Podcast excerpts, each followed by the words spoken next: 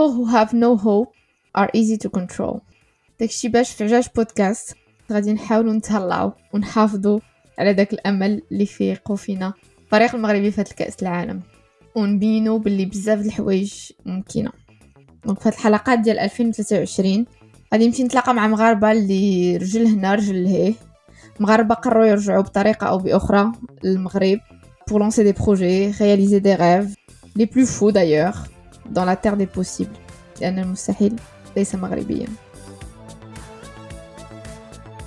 So hello Angus Salam.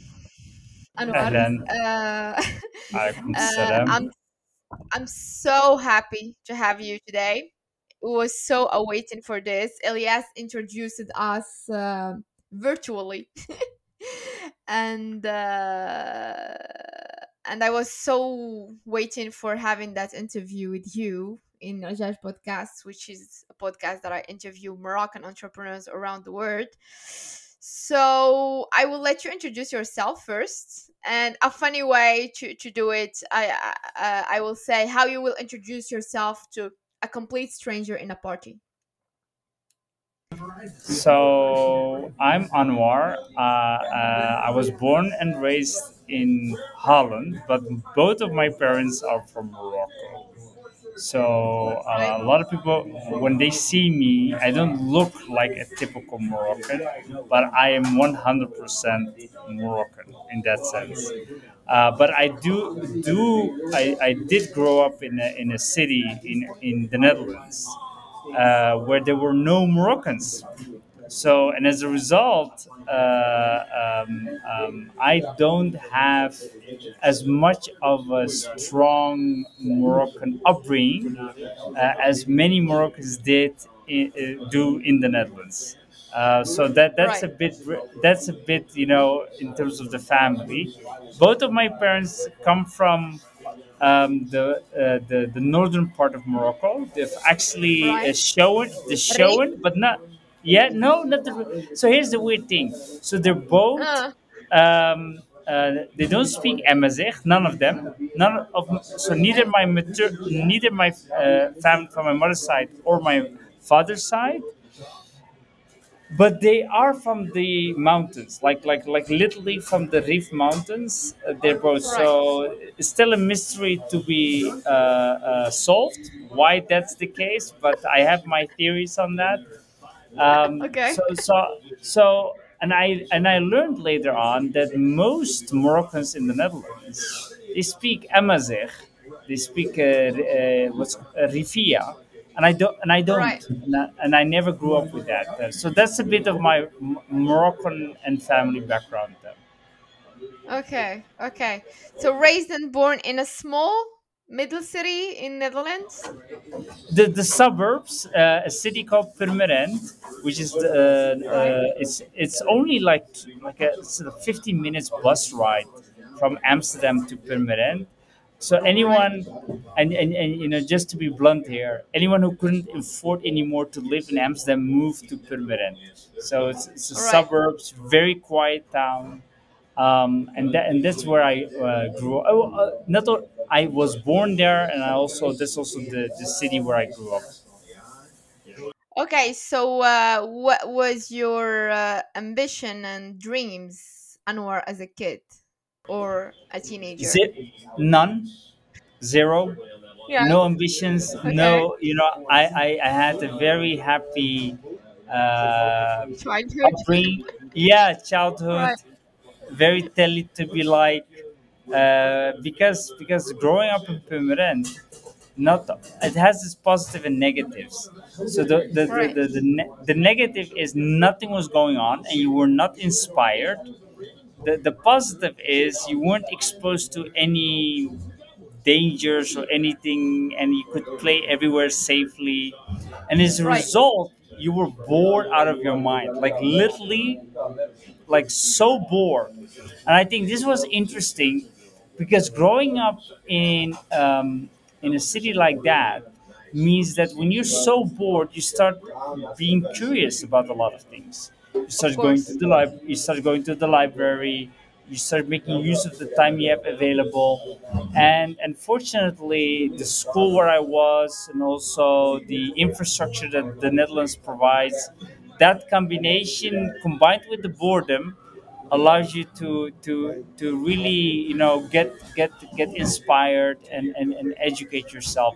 And that happened slowly over time. It wasn't necessarily anyone specifically that you know it's not like i mean my parents were great i mean th- don't get me wrong but it's not like my parents were making me aware of that it, it, it was more a natural thing that happened over time Okay, okay, okay, okay. So actually, boredom. I don't know if you.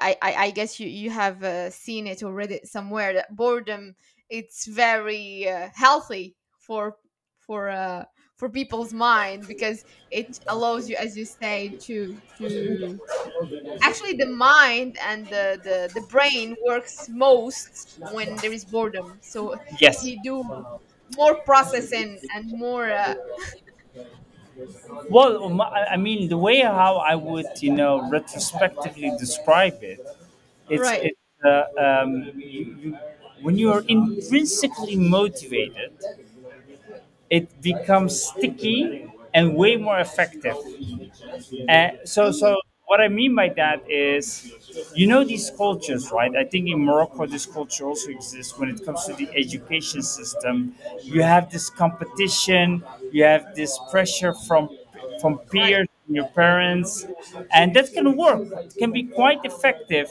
but it's not intrinsic motivation. It's all extrinsic. And when it's Mm-hmm. when you're extrinsically motivated, it, it, it, it, it requires it is very draining. It it, it, it, it um and, and it doesn't stick that much. While when you're intrinsically motivated you like it. You you actually enjoy the process. You are really looking for it yourself. No one is pressuring me. No one is asking for it and I wasn't even aware of other educational cultures until later on, right? I mean, I, I mean, the, I mean the, the Dutch are very laid back, so there are almost no exams in primary school, almost no exams in high school, almost no home no homework during primary school, like like like this is this is you know insanity to many other cultures. you feel lucky that you you've been uh, through this kind of education Yes, very lucky. Very, the fact that I grew up in an environment where I was be, I was I was relatively free, like like really let go, and I could do hmm whatever I want to do. I can play as much as I want. At the same time, having access uh, to information. And um, at the time, you know, I was, you know, I mean, which also tells me tells you my age. I'm 36 right now, and um, okay so if you do if you do the calculation back, so I went to primary school just before the internet became really popular. So right so so really at the point where I matured and I started to I started to mature intellectually I hmm um, uh, I started to get access to the internet as well. So that was that was perfect timing um, um, as well. And, and I was and I was really lucky. And and also something to add to my background. My, my parents they sent me to a, a religious primary school. So I went through a strict, a strict here, here it comes, a strict Protestant school. So for eight okay years long, eight years long, now you have to imagine me being Moroccan, Muslim, I was forced to pray as a Protestant for eight years my god and read from the Bible every single morning. So, so yeah, I had this combination of freedom and discipline at the same time, and I think that was a very right unique thing to go through um, during my youth. Yeah that's that's very uh, special. I, i've never heard someone like eight years straight in a protestant school coming from a moroccan or muslim background. That's Yeah, something. and yes, and I what, think my what parents was they had their that. their uh, what was their objective or their aim behind this you think? No, no, Well, I mean, the, the, there was one practical or more more uh, principled reason. The more practical reason was that the school was just more nearby than the other school. Um, the, the the more, but what I like to believe, and I think that's also true, which is that they wanted they rather send me to a religious school than a completely secular school. So they rather so Okay, I okay, they okay. They rather have me explore. And here's the f- interesting thing: I never had an issue of identity, so I was never confused or or like like or the fact that they sent me to a Christian school never raised the question about religion. Weirdly, weirdly enough, weirdly Yeah, enough, it's it's weird. It's weird. yeah, but but and, and, and not only me, I know a number of other Moroccans and also my sisters. By going to the school, this strict practicing Protestant school, you you have to imagine, I was literally forced to pray. I could not refuse. I was forced to pray along with them every morning, Right. and it was no it was no issue and um, and it didn't cause any identity issue. In fact, it very much clarified to me like this is their way, and I have my own way. So and I'm practicing their way. And in eight years, I went along, and they were also very mindful. They would they would literally tell me, "You're Muslim. You're not Christian, but you're with us, so you need to follow our rules." So uh, maybe. and maybe because of that approach, um, there was no identity issues. Like like okay, Right. so we're on the same page. You allow me to attend your school, and and that's fine. Okay, okay, okay, okay, okay. And okay, that's very interesting, this part of life. I, I, wouldn't expect that the discussion will go this in this direction. Um, okay, so now identity issues. What's your in during your teenager years, even maybe after finishing high school? Um, did you have a dream job or something that you think about, or nothing at all? I mean, like just going No, no, no. I just way. go with the flow. I, I, I mean, I mean, the story is gonna be boring in that sense. I have, I never had any particular ambitious goals in life or anything like that. In fact, I didn't even ever imagine starting my own company. Um, I was pretty simple. Like, like I just wanted to have good grades. Um, um, so no, nothing unusual, honestly. I So when it think what happens, what, what was the trigger? I think the trigger was only when I was the age of 25 when I when I uh, got married and my wife my wife um, uh, was gonna study in the U.S. So the, so so immediately after getting married we both moved to the U.S. and then I got exposed to the U.S. culture and that had a big impact on me because that opened up the possibilities of human motivation and human invention um, because I mean in the US and I happen to be in the US right now as we're recording um, that really opened up my eyes in terms of entrepreneurship and uh, what's possible.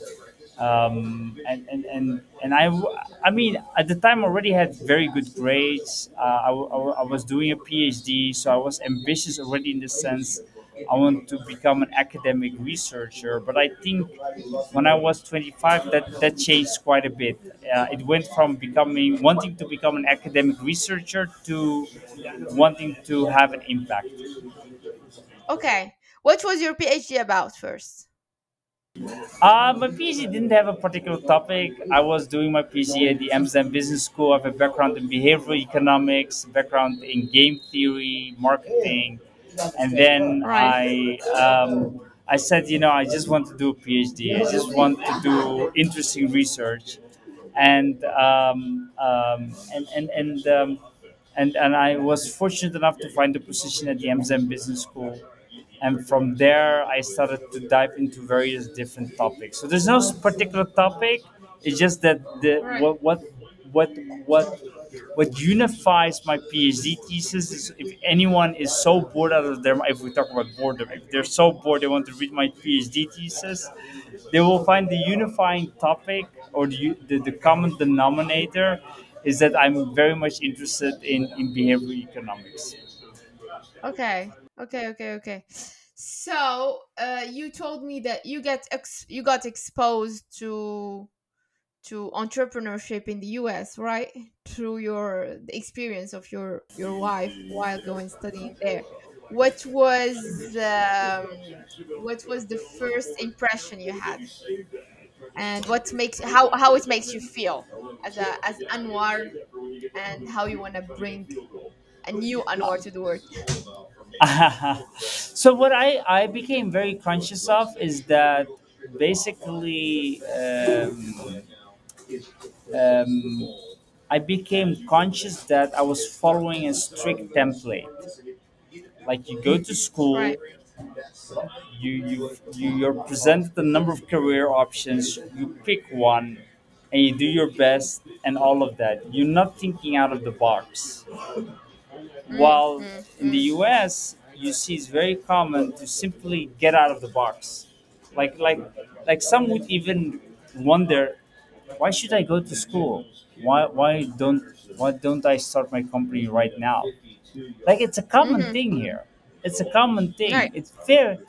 And and I think this is the the one thing I noticed. And then so, so you have the out of the box thinking, right? So not following any Mhm. templates. And the, and the Dutch, by Right. the way, they they like their templates. I can tell you for a fact. You, in, in, we even have we even have this expression. Um, uh, uh, please act normally because by acting normally you're already weird enough.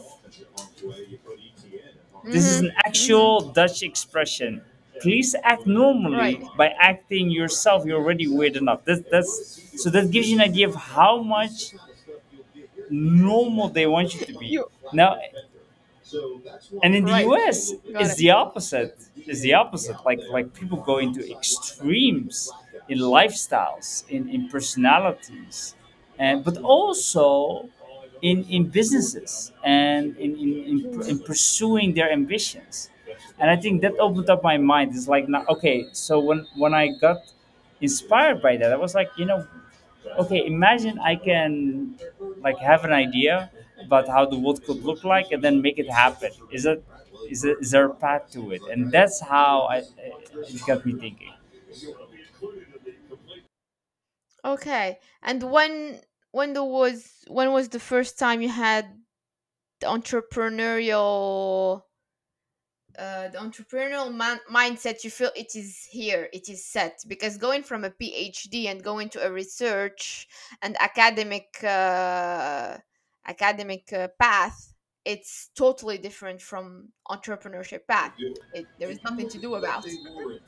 it's it's completely different. Um, so, so let me first emphasize one realization. So if anyone who's listening to this episode and they are considering to do a phd let there be no illusions. If you're entering any academic field doesn't matter which one eh, you're and you think you're gonna have an impact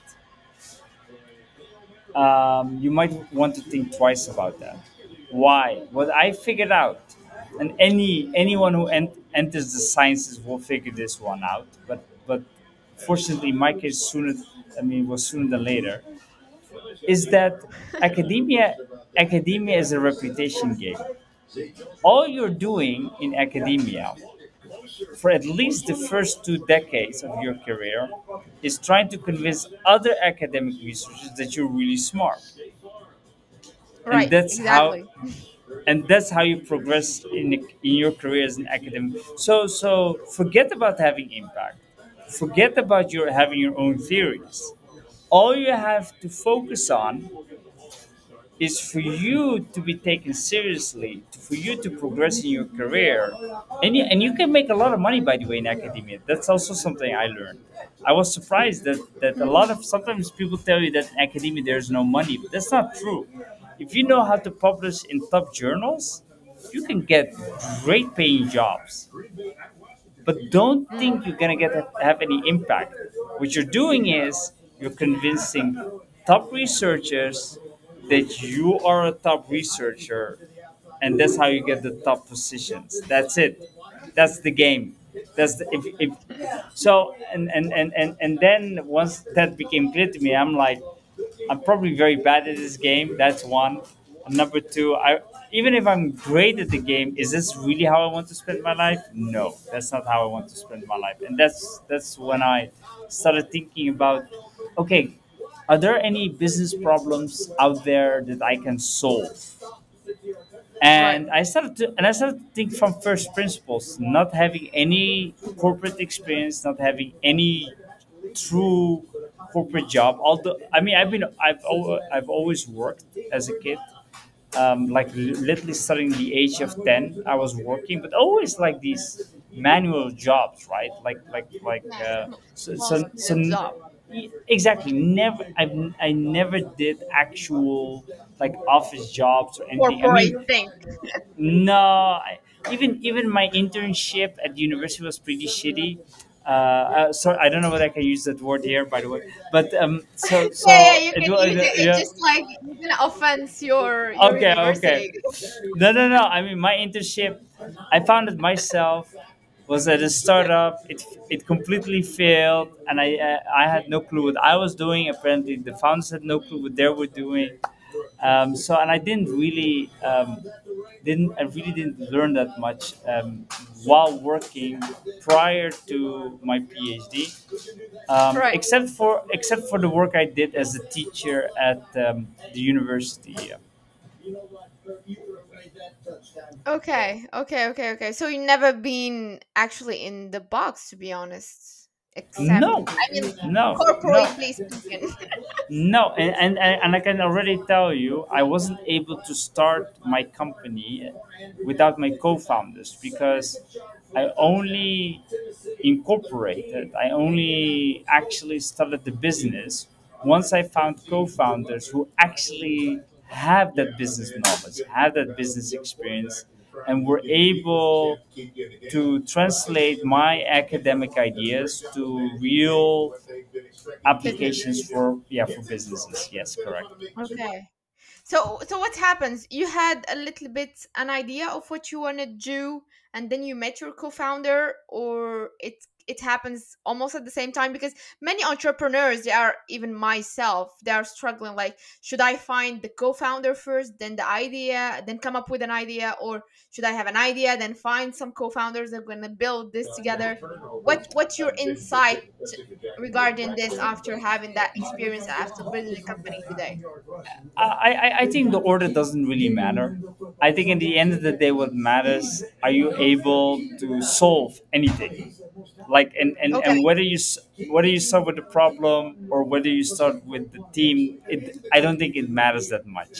Which what, Okay. what you do know is you need to have the right team and the right problem to solve. Because only with those two you can have a business. Otherwise it's impossible to have a business. And to be on the right time. and also in the right time. But but it's very but but but it's very easy to validate. Is it's get you know what, what i i always give as an advice right now to any company i'm involved in or i advise is when are you able to send that first invoice? What's the path to sending out that first invoice? It sounds weird like very practical. Why are you so focused on an invoice? It's it's that invoice the ability to send the invoice that means you validated the number of steps to get all the way there. And um and and, and i think you need to get it to that point very very fast don't Mm, and i think any great business has been able to do- to achieve that okay. So tell me today, if you're gonna introduce uh, Veylinx, how you gonna uh, paraphrase the the problem you're solving today? So to it's gonna be an official introduction of what you're doing.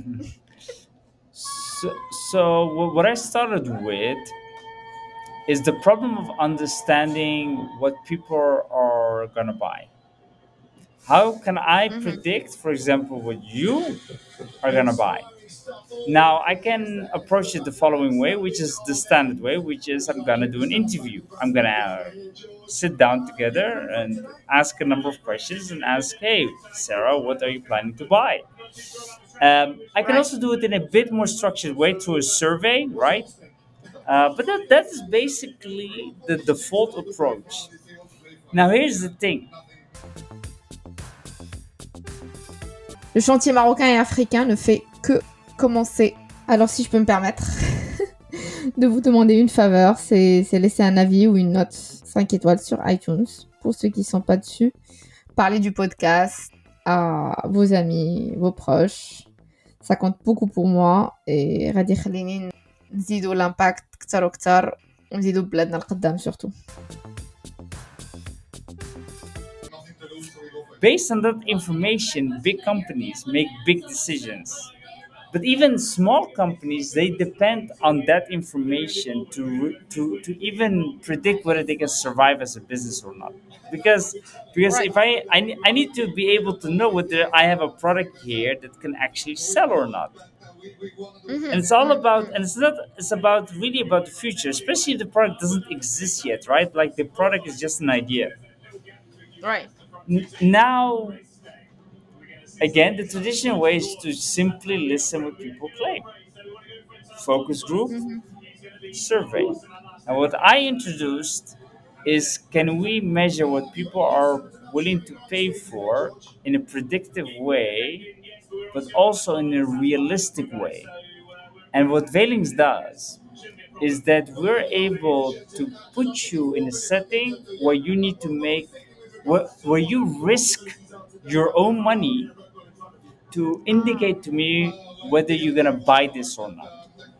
Right. So this way, I would obtain information from you that's actually much more trustworthy than if I showed you a new idea.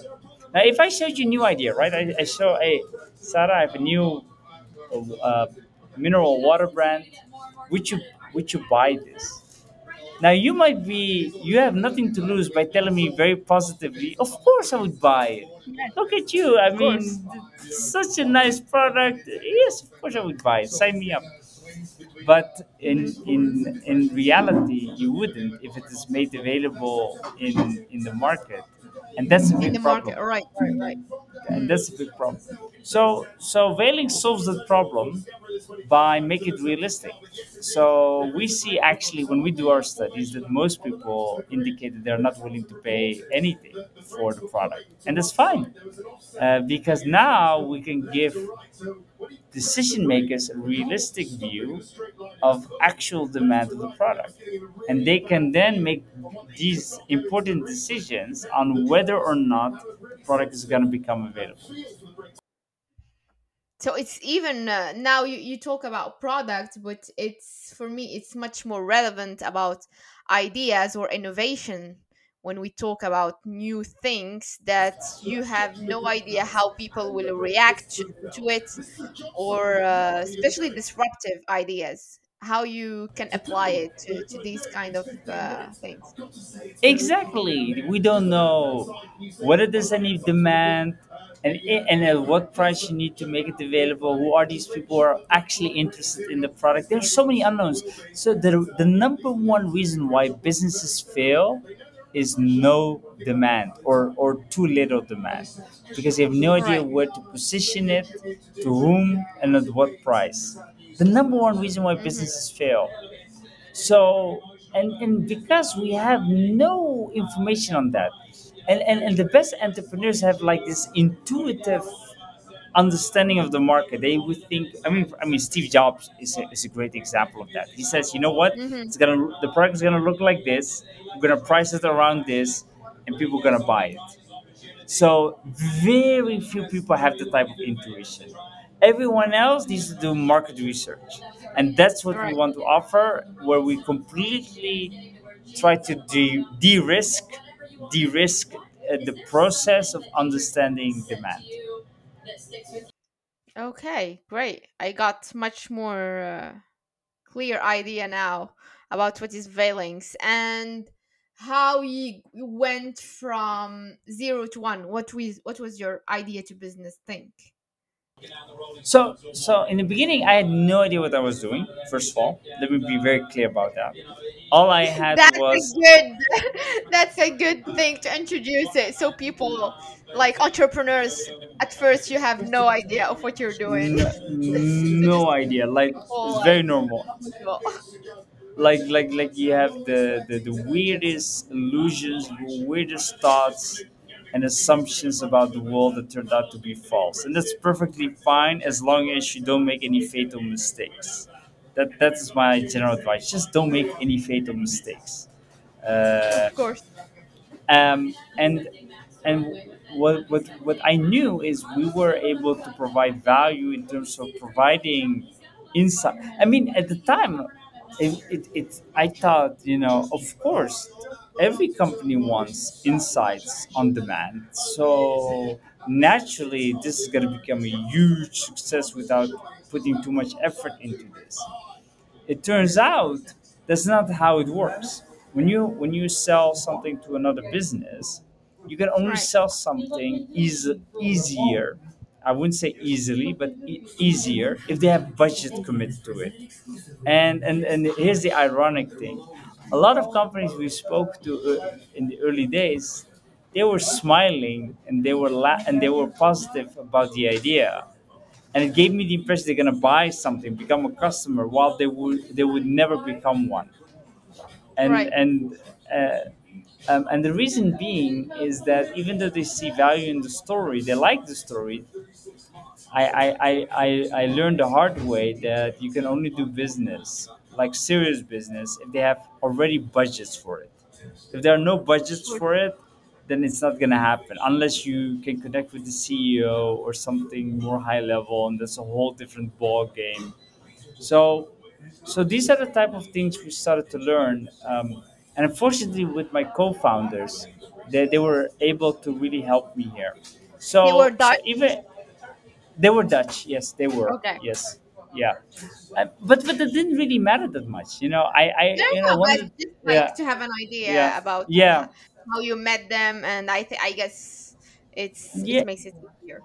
Yeah, yeah, no, no, of course. So, I mean, I, w- I went through a, a, a, a university with with, with uh, mostly people with a Dutch background, and Right. um, and then and then once, um, and this is also how I met my co-founders. I, I started presenting the idea and, and got the interest of a number of people, and then and then I, I, I decided to start the, the company and Mm-hmm. um, but but then you you really need to narrow down what you're exactly proposing to whom and and and and, and it turns out that the market ca- is much smaller than you might have anticipated so no matter on what product or service you're planning to deliver you, you initially think everyone could use this right and then like like what's your total market everyone you would think but then you, you get confronted with reality where it turns out actually very select few companies would actually buy this.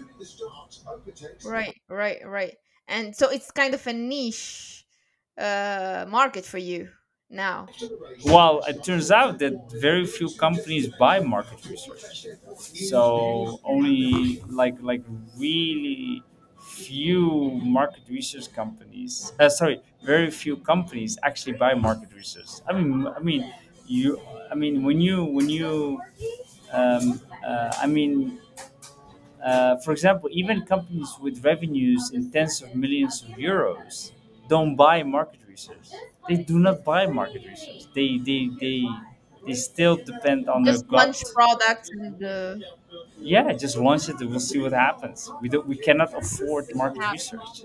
Yeah, yeah. It's it's it's Okay. like that and and uh, um, once you get to companies with hundreds of millions and billions of, of revenues that's when you start seeing them having dedicated teams dedicated budgets. And those are the ones we can do business with easier easily. I mean from time to time we help startups by the way and and we, we're able to do business with them. But then it needs to be super strategic right? Like like even like even the ceo gets involved in everything and and that's the the great thing we do basically uh, at Veylinx is that is that we provide the Right. insights on the big on the big things like like is there actual demand for a particular product um, Mm-hmm. um, and Mm-hmm. and that's the biggest question yes, uh, by far Right.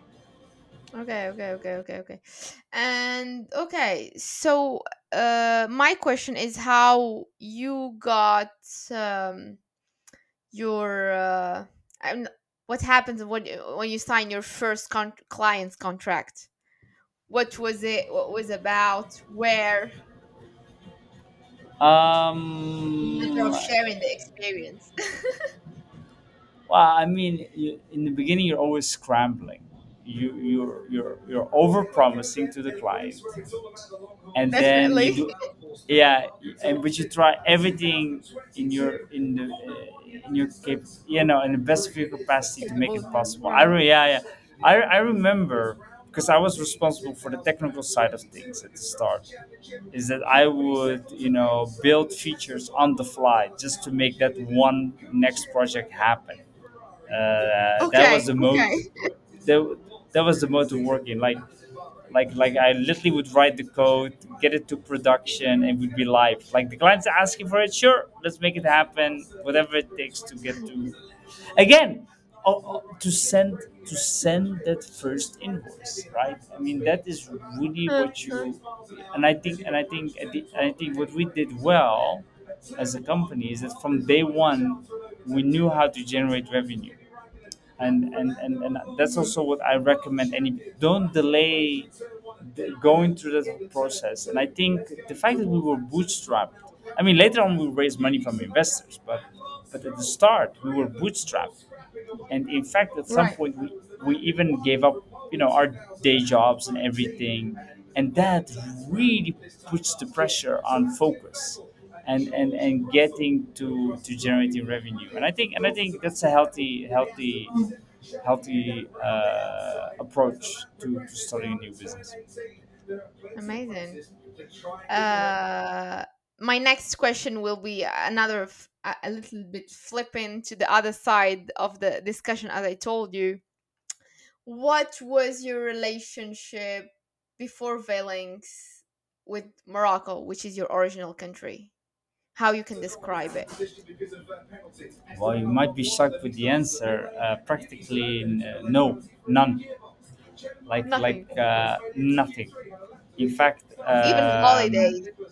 no i stopped going like Okay. like like uh, as a kid so so okay so so so to give you an idea so as a kid i grew up where i would go every year with my parents spend six weeks in morocco uh, Okay. uh, uh, three weeks The with my classical immigrant parents. the, the, the standard thing and i stopped doing that at the age of 15 i completely stopped doing that and i had uh, uh, z- zero uh, zero uh, yeah I, I stopped traveling so then right. uh, that completely changed when um, uh, i got married with someone from morocco Okay. and that's a whole different story on its own um, but that got me connected with with uh, Morocco again, and I started going quite often, uh, just for my wife. And then I also got in touch with the Moroccan ecosystem of uh, startups, and they got me uh, basically uh, connected with the talent pool that's available in Morocco and and that opened up the doors like like it really opened up my eyes in, in because I had such a narrow experience, Like first narrow time in view. the US? Yes, yes, completely. Like you have to imagine, I wasn't. I mean, I mean, just to give you an idea to to the to the audience here, is Right. I I, I, I was going to Titwan, uh, which is not the most how would I say technologically developed cities in in Morocco. Definitely. Yeah, and and then suddenly I got exposed to a scene of you know very talented, and I think it was a very interesting timing as well, because um, um, high When speed was that? so this is 2013 2014 Okay. and i would say from 2013 to 2015 this is when i started getting reconnected with morocco and um, um, and, and I think also the high speed mobile high speed internet become wildly available and it's very reliable in. Morocco. So it made something possible that very few people realized was possible, which is remote working. And and I immediately recognized the opportunity and, and started. And here's the interesting thing: I I I I, I don't speak Darija that much at the time at all, like none. Like for me, uh, uh, and I started only working with software engineers in Morocco. It had to be in English so and, and it worked out you know i found great talent great people some of them are still How? employed How? How? How, how it happens? Because for me, it's quite impossible. I was born and raised in Morocco, and I quit like six, seven years ago. I'm in Paris right now, working as a product owner with IT companies. And uh, now, imagining coming back to Morocco, for me, it's almost impossible to, not impossible, but it's hard to to do a decryptage of the system of the ecosystem in Morocco in terms of business, entrepreneurship, and in terms of administration and other stuff. How I I find it hard to imagine that you just like put your your your I don't know your your head in the in the in the plate or your feet in the plate if we can say. Well i mean i was i mean i was skeptical myself initially just to be clear. But right what helped what helped a lot and i'm i've been i'm thankful to a number of people who, who, who proactively invited me to morocco and even sometimes you know you know accommodated you know uh, covered my my expenses and everything. And they they got me exposed to people.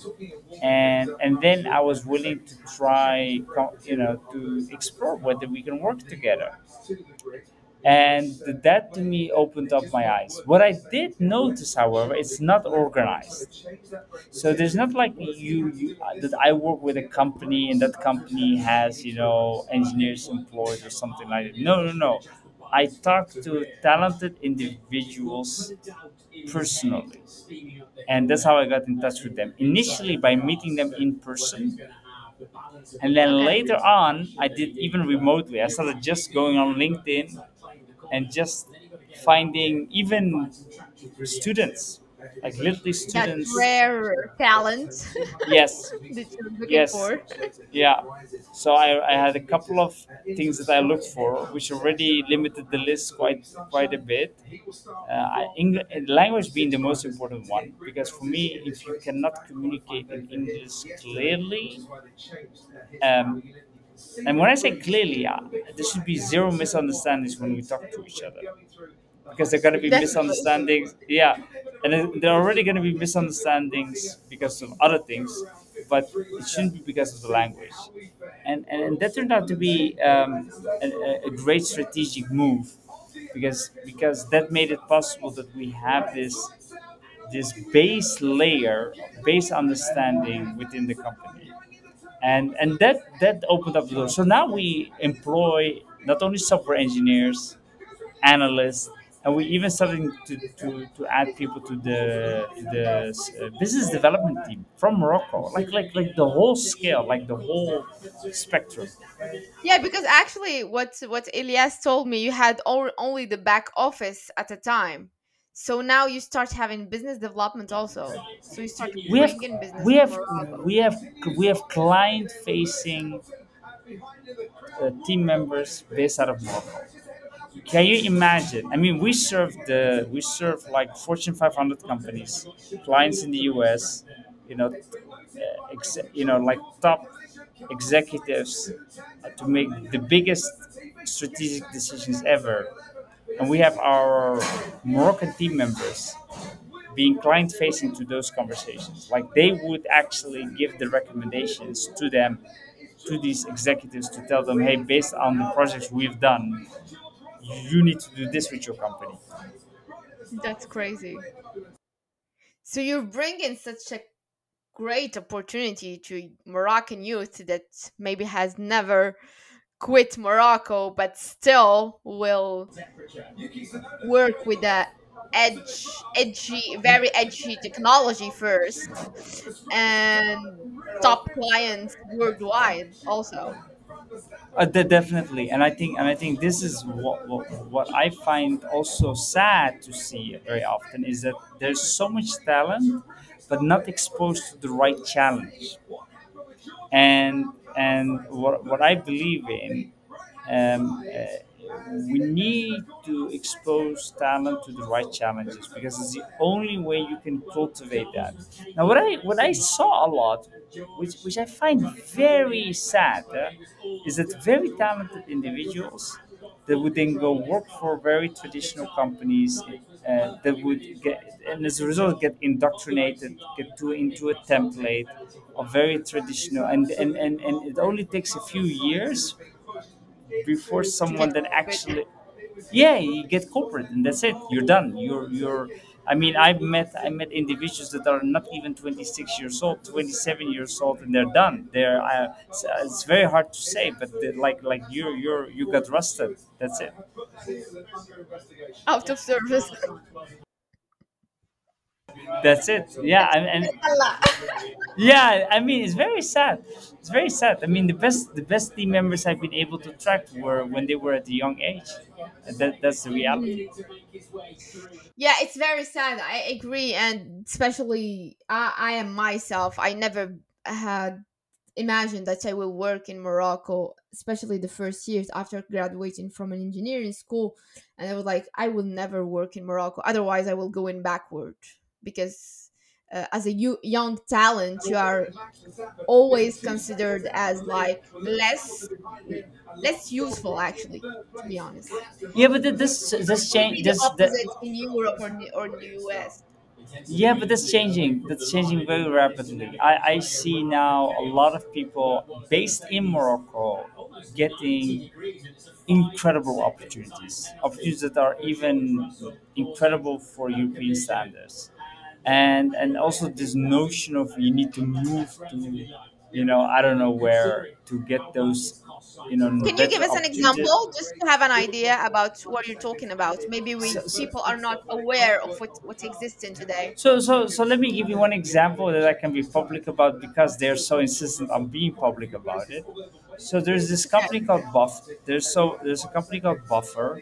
It's a, they're based out of Silicon Valley. You, what you will notice is that this this company, is by the way, that specializes in social media automation. Um, they have uh, uh, they have this one value called transparency. Like like like like everything is transparent, including who is employed at the company and how much each make. And Okay. what you will not, what you will notice, they will ha- they have, as a, I think he's part of the product team, a m- a member based out of Morocco, Moroccan, Okay. making two hundred thousand dollars or something like that Oh, that's interesting. Okay. In Morocco. in Okay. Morocco. Cool. In Morocco. Now, Okay. th- th- this would have been unimaginable, unheard of many years ago. but now is is getting more common. And this one is, is just I just mentioned because it's public information. You, an- anyone can Google this. I can tell you, I I know myself of way more cases that are completely private. Mm-hmm. Mm, mm, mm. Okay, so how do you uh, how do, would you imagine uh, living a better experience of exploring Morocco, which is your original country? You do it your own way. You have the right people maybe in front of you to introduce you to the right people that will introduce you to the right people. So it was maybe quite long sometimes and quite hectic. And you say you were skeptical at the beginning. How you think today we can make it maybe easier for other entrepreneurs to just like have a skin in the game? Ah, I your I mean, I mean, I mean, it's very, it, it, it- it's gonna be very surprising, maybe. Um, That's actually pretty Tell me what you think. It, it, it's, it's, it's, it's very the, the recipe is simple and very powerful, but very few implemented, which is the following: position yourself for the market, and when I say market, the global market. So, so first of all, English. Secondly, know which technologies to focus on if you're an engineer. And if you're not an engineer, if you're a product manager or something else, know your field, what it takes, what it takes to, to be top class. Know it. I mean, I always make the analogy if you're gonna, if you're a sporter, right? And let's say you're you do the 100 meter, the sprint on the 100 meter Mm, The first thing you do on day one is what's the world record? What's the world of record? course. Just be aware of that. But but I can tell you when when I see software engineers, most software engineers, when they present themselves on LinkedIn, Moroccan software engineers, it's like they have no clue. Like like they have zero clue of what's considered top class. It's like they would mention weird things on their profile.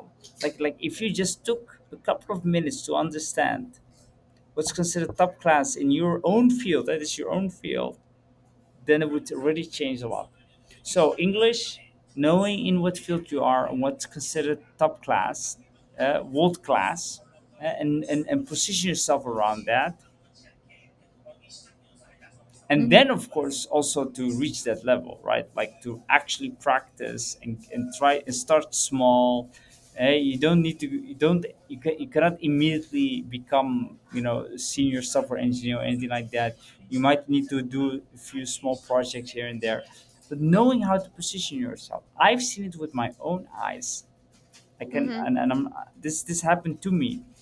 An Right. intern an intern in Morocco, coming from not a well connected family, nothing, but knowing, and, and this is she, by the way, knowing how to present herself in English, going from from from that background to work for uh, one of the top Silicon Valley companies out there Mm, in mm, within two mm. years.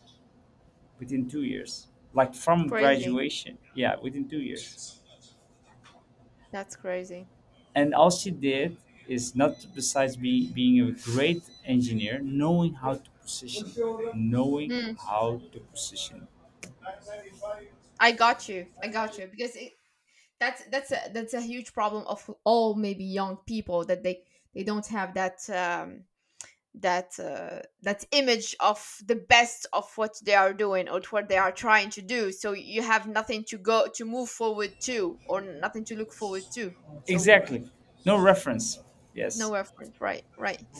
And i will flip the uh, the, the question to the opposite side. How will morocco or the moroccan ecosystem will help you anwar to to do business in a better way or to settle your part of your business in a better way. How would you uh, make the experience you had already and you make it successful because of your work? How will we uh, imagine it for other entrepreneurs to um, for other anwar hajib to be able to to to, to settle in morocco uh, what what you think we can do today or how the moroccan ecosystem can evolve to help these kind of entrepreneurs and attract them back to to uh, the country? Um I, I i think i think we're already making i mean the interesting thing is i think the country is already quite well developed. It's just a lot of people are not aware of that so maybe we need to raise awareness about that and, and, hmm and also in terms of infrastructure, things are already quite stable. Now, the, there are some things where I, I have specific proposals on improving it, like like uh, uh, financially Give me speaking. two or three. I mean, I mean, there are some capital restrictions, for example. So, so if you start a business right now in in Morocco where you're actually generating money that needs to then go abroad, then there are restrictions on that. Quite a bit. it's not impossible, but there are very you know there are quite big Mm, mm, restrictions on that. mm. So that is a, that's really a limitation to a lot of entrepreneurs, by the way. Um, the the second one It's to get the uh, money out of Morocco, right? yes, yes, Like yes, in and out easily. Yes, which is which is not which is not a problem for us uh, um, because we we invest. We have mostly uh, for us it's mostly a cost center, which is which is fine. Right, yeah. Yeah, but Money if you coming s- if, in then yeah out. More in than exactly out, yeah. Right. exactly, and then and then there's another consideration is uh, flexibility. You would be surprised how difficult it is to, for example, if you want to have a co-working space in any major city in Morocco, it's actually a proper one. It's pretty hard to find. It's, it's pretty difficult to find one, and Okay. uh, and and I'm surprised by that because uh, because there's a lot of demand for it, and there are a lot of articles on it on different options. So these are the type of um, uh, things that I, I I think I think it can be done at a higher level and and then I think um, uh, third is uh, I mean that's the, the the initial point I mentioned is just raising awareness. Like like it would Mhm. already help a lot to, to raise awareness. Got it. Got it. Got it. Okay. Uh, some uncommon insights that you can share with us with this experience in uh, of Veylinx in Morocco. Something that shocked you or maybe cheered you up, whatever. Um, uh, it's uh, Morocco is a, uh, uh, the big advantage, which should not be underestimated, and, and, and, and maybe it took me a bit too much time to realize this, is that it's a great place also to to organize team meetings so for cost effectively. So you can i i've you know i once flew in the whole company to morocco. We put everyone in one villa and and and had a great time together. And it, and was done at a fraction of a cost of organizing something similar in europe.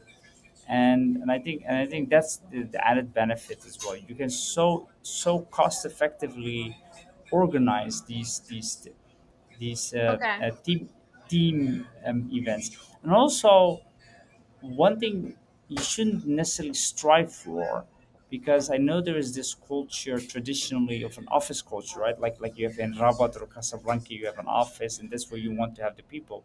But the Right. reality is, is that talent is quite scarce. It might be just distributed across the country, and you won't get them in a single office. So you should be really open to the idea of working remotely and and then and then from time to time get them all together. And i think that's the the approach. But it also yeah yeah i mean that that is my my my advice. Just the, the trade-off works financially speaking and also in terms of creating team spirit. So the COVID uh, accelerates a little bit this uh, this way of did, doing things. uh, it did but but honestly we, even before the whole pandemic we were already in that mode i think uh, actually the pandemic made the things a bit more difficult because the the restrictions in Right. Morocco were actually quite more strict than in Europe. But but that everywhere. was a, yeah yeah yeah, but that was a temporary thing. Yeah. Okay, okay, okay, okay. So, what's your ambition today with Veylinx and how you can imagine its development in Morocco and in the world? I, I I honestly believe that w- we can build a hub um, um, uh, in Morocco and develop that and and, and, and expose people to world class pro- problems and, and and have them d- develop their skills that way and Mm-hmm. um, uh, and I think the talent the talent is there. Um, we just need to get it more organized and structured. And, uh, and and I keep being in touch, and I and I still very much believe in the potential. So so that is really something I would like to establish. Okay, that's great. I think we, uh, I had gone on all of my questions. Uh, and then I will have a final snack talk. It's like four or five questions just to to, to make a little bit, I mean, to get to know you a little bit and and make it a little bit lighter and fun for our episode. What will be the worst advice you had? Um, when when it comes to Morocco, or Whatever. No, it's like you, your life. oh, in general, in general, in, ge- in general, uh, the, the worst, the worst advice I had. Oh wow, I never got that question before. Uh, I had a lot of bad advice. I can tell you that. Um, uh, I think, I think, uh, I think the the one I really consider bad advice is to not share any feedback um, because of feelings. Okay. Got it. and, and I mean, uh, I mean, let me give you a bit of context. So, I grew up in a culture where we're very direct, the, the, the, uh, and, and, and almost rude in that sense, in giving, you know, to share how I think about things. Is in hmm business, it's actually quite beneficial to be that because you get things done very quickly. But um, uh, sometimes you can you can be a bit too direct, too rude, and then people would feel offended, maybe, and then they would give you the Right. advice, please, please do not share that. And and and um, so so the, so the, advi- the bad advice I got once was just don't share it. But I don't believe in that. I think at the end you should always share it, but but try to be more considerate of the of the receiver. That's it. exactly. Yeah, but do share nicer format. Exactly, exactly. Know how to package it. exactly. The packaging. What's your worst enemy, Anwar? It can be a habit. It can be whatever. pro- procrastination. Okay. um. And what or who inspires you today, Uh, what? So many things. or Um, someone, or something? something, someone, uh, something, someone. Uh, um, there's one economist. His name is Vernon Smith. Very few people know him. He won the Nobel Prize, but he basically showed by just being playful, just experiment, try out things, what is actually possible with uh, with different economic systems, and and that is very inspirational because that means even the world of economics. So, the, so, so it's very it's considered normal to experiment like in engineering, like to play with electronics and everything. But people hmm don't realize you can do the same thing with economic systems, with markets and all of that, and that is very inspirational. Okay. I will I will share it with the I will share his name with the with the audience. And finally, finally, finally will be how you grow as a person and as an entrepreneur. What's your strategy? How you do how you manage your growth, your own growth.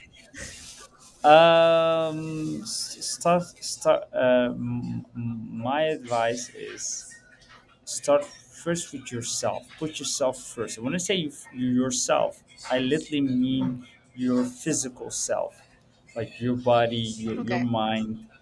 Um, uh, I, I made a mistake in the beginning of just ignoring that and just trying to make it happen, right? Grinding it and, Mhm. and biting through the pain and and th- that was the worst possible strategy. So so I I realized that's not sustainable. So what you should do is really always start with yourself, and if you don't feel that great, then then take a pause, take a step back, um, uh, because the number one reason, the number one thing I hear from other CEOs, and th- and this is this is a fact. It's a really concern. The number Mm. one thing I hear from CEOs, they get tired at some point and the reason why you get tired is because you're being thr- you're being you're giving challenge after challenge after challenge Non-stop. Mm-hmm. In fact, it turns out you should accept as being CEO. That's what you do. You you tackle those challenges. That's that's your job. Well, then that is that then you need to be physically and mentally ready to take it on. So so so put yourself first so that you're able to continue tackling those challenges. And when you stop wanting to tackle those challenges, then you can take a step back as CEO if you want to. But otherwise, be very mindful. This is what you're supposed to be doing. Be in a state to. do it. and impact and follow up on impacting the world otherwise you're gonna just shut down somewhere exactly without following up on your mission exactly exactly a book or a podcast you want to share uh, that you love or learn from or oh there's so many but the one of the best uh, books i can recommend on the topic is the hard things about hard things by ben horowitz. The hard things about the hard things right okay. It, there was the first book that basically said uh, the reality of actual entrepreneurship not the not the not the the, the, the fairy tales. Yeah we need this because actually we we had an idea of uh, it's it's very sexy to be an entrepreneur but the, the life is much harder. Well that, that, that i would i would even say that that formulation is an understatement. Anwar thank you very much for your time. We had like one hour four minute discussion so all right. You're it's most it's a welcome. little bit more, it's a little bit more than what I uh, what I promised you, but I, I I was really happy to have that discussion with you. Very insightful, and I I really enjoyed it. I hope it's the same for you. I, I know you are in a coffee, just like passing by in New York or Manhattan or whatever. Thank you for taking that time. I really appreciate it. Likewise thank you so much for uh, for hosting me Thank you very much, Anwar. Have a good day. I will. you too It's night time for me. and we'll catch up soon. Thank you. all right thank you جوج بودكاست في لا سيزون الاولى اللي كانت فيها 40 حلقه كانوا بزاف ديال الناس سمعوا ليه واستافدوا منه الحاجه اللي كتخليني نكمل اليوم الخدمه اللي بديت دونك جو دي ميرسي رافي كو لو ترافاي اللي كندير كونت pour بزاف ديال المغاربه que ça soit pour aider à prendre une décision ou changer une trajectoire euh, de vie ou même juste changer de perspective vers des nouveaux mondes. Alors si je peux me permettre de vous demander une faveur, c'est c'est laisser un avis ou une note 5 étoiles sur iTunes pour ceux qui sont pas dessus. Parlez du podcast à vos amis, vos proches. Ça compte beaucoup pour moi et غادي يخليني نزيدو l'impact كتر وكتر ونزيدو بلادنا القدام surtout.